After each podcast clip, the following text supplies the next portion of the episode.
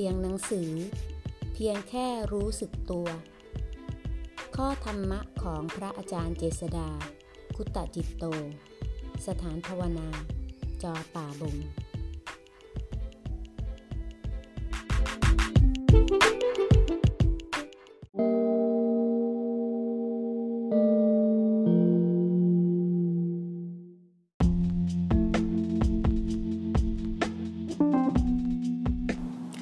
หน้า 236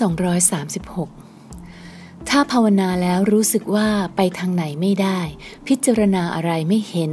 ดูอะไรไม่รู้เรื่อง ยังไม่ต้องไปสนใจอย่างอื่นเลยก็ได้ บริกรรมพุทโธไปก่อน เอาให้ต่อเนื่องเป็นสายไปเลย ไม่ต้องไปคิดจะเจริญปัญญาอะไร เอาให้จิตสงบตั้งมั่นเข้ามาที่ฐานก่อนนะ เอาเท่านี้นะ อย่างอื่นค่อยว่ากันทีหลัง นิพพานก็มีอยู่ ทางไปนิพพานก็มีอยู่ ผู้ชี้ทางไปนิพพานก็มีอยู่ ถ้าเธอไม่เดิน แล้วเธอจะถึงนิพพานได้อย่างไรจำไว้นะ นิพพานไม่ได้อยู่ใน Facebook อย่ามาหาใน Facebook ถ้าได้แนวทางจากใน Facebook ก็ให้นำไปปฏิบัติให้เกิดให้มีขึ้น